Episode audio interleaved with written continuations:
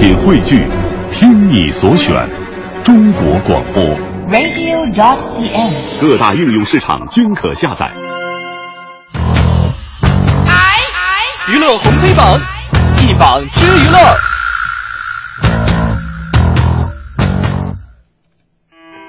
娱乐红黑榜一榜之娱乐，我们来看今天黑榜第一条啊，美版《甄嬛传》遇冷打一星，网友说了假消息。美版的《甄嬛传》呢，在最近也是终于登陆全球最大的视频网站——美国的那个网站，是吧？嗯呃，我的英文水平有限啊，大家一定要见谅啊。我我以为你是就就不给那个网站做广告了，就某网站，大家你懂的。对对对，虽然七十六集的这个长篇连续剧被精简成六集九十分钟的短剧哈，哎但是这部大热的国产剧走出国门，确实是鼓舞了中国观众。嗯那今天呢，有媒体报道说，这个《甄嬛传》啊，在海外遇冷，在这个网站上，它的评分呢只有两点五分啊，这个满分呢是五分。那就一半儿呗。哎，对，就一半。那加拿大的这个网站呢，评分只有一分儿啊。之后呢，网友也是发布截图说这是假的。哦甄嬛传》人家在加拿大评分正经有三点七呢，不低了啊。嗯，但是跟我们国内的那个反响比，还是有差距的。我们五分满分得打到六分吧。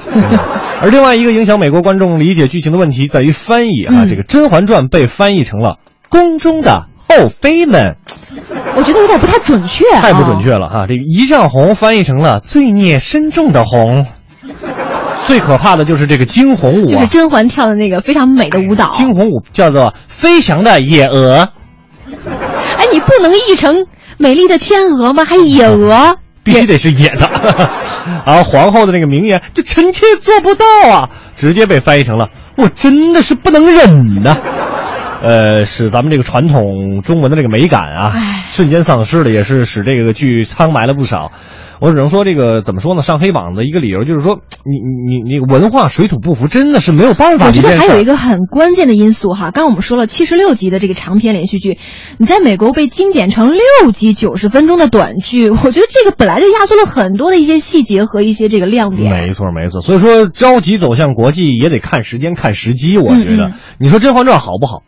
肯定是好，要不然对啊它不能重播重播一遍又一遍。我身边很多人都特别喜欢看。嗯这个水土不服呢，也是很正常的一件事儿。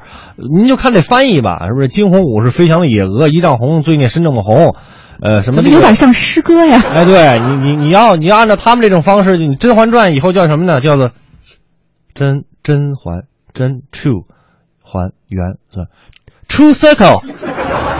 是不是了你了呀！这麝香嘛，那就是麝香是麝香是是呃 shoot shoot shoot，呃香 sweet shoot sweet，这感觉就是这样的一种翻译，这完全是驴唇不对马嘴的一种小朋友千万听个乐呵啊，呃别当真啊！刘刘乐叔叔是在胡乱翻译啊，这个就是你可以呃千千万要认认真真学汉语，还有这个英语，还是很重要的。所以说肯定它好看不了，对吧？嗯嗯再说了，就像刚才五科说的，好几十集呀、六十七集还是七十六集来着？反正七十六集，七十六集，我的妈！你就变变成六集，你说这故事得省多少？我觉得真的苦了编剧了。哎，这真的是，我就跟你说，这个就跟做饭似的，你知道吧？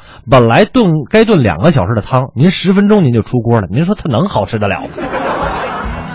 所以这也是让我们看着很着急啊！这个走出国门并不着急，咱们一步一步的来。嗯哼，我们今天呃继续来浏览一下我们的娱乐红黑榜的这个黑榜第二条。刚才提到编剧，有人说编剧不难，说那个呃有些这个剧本里面的老梗哈，说你你也能写民国剧吗？哎。咱们先浏览一下二零一五年开局的这个电视荧屏啊，那些民国剧确实，你看随便打开这个电视啊，停到一个这频道里面，你看那劳模唐嫣一口气拿下了《千金女贼》《活色生香》，反正我是觉得这剧反正里面女主角都好像啊。现在都长一个样了，就是跟国民鲜肉还有闺蜜老公是轮番恋爱，包括还有这个淑女之家呀、锦绣缘呀、新金华演艺院也相继播出。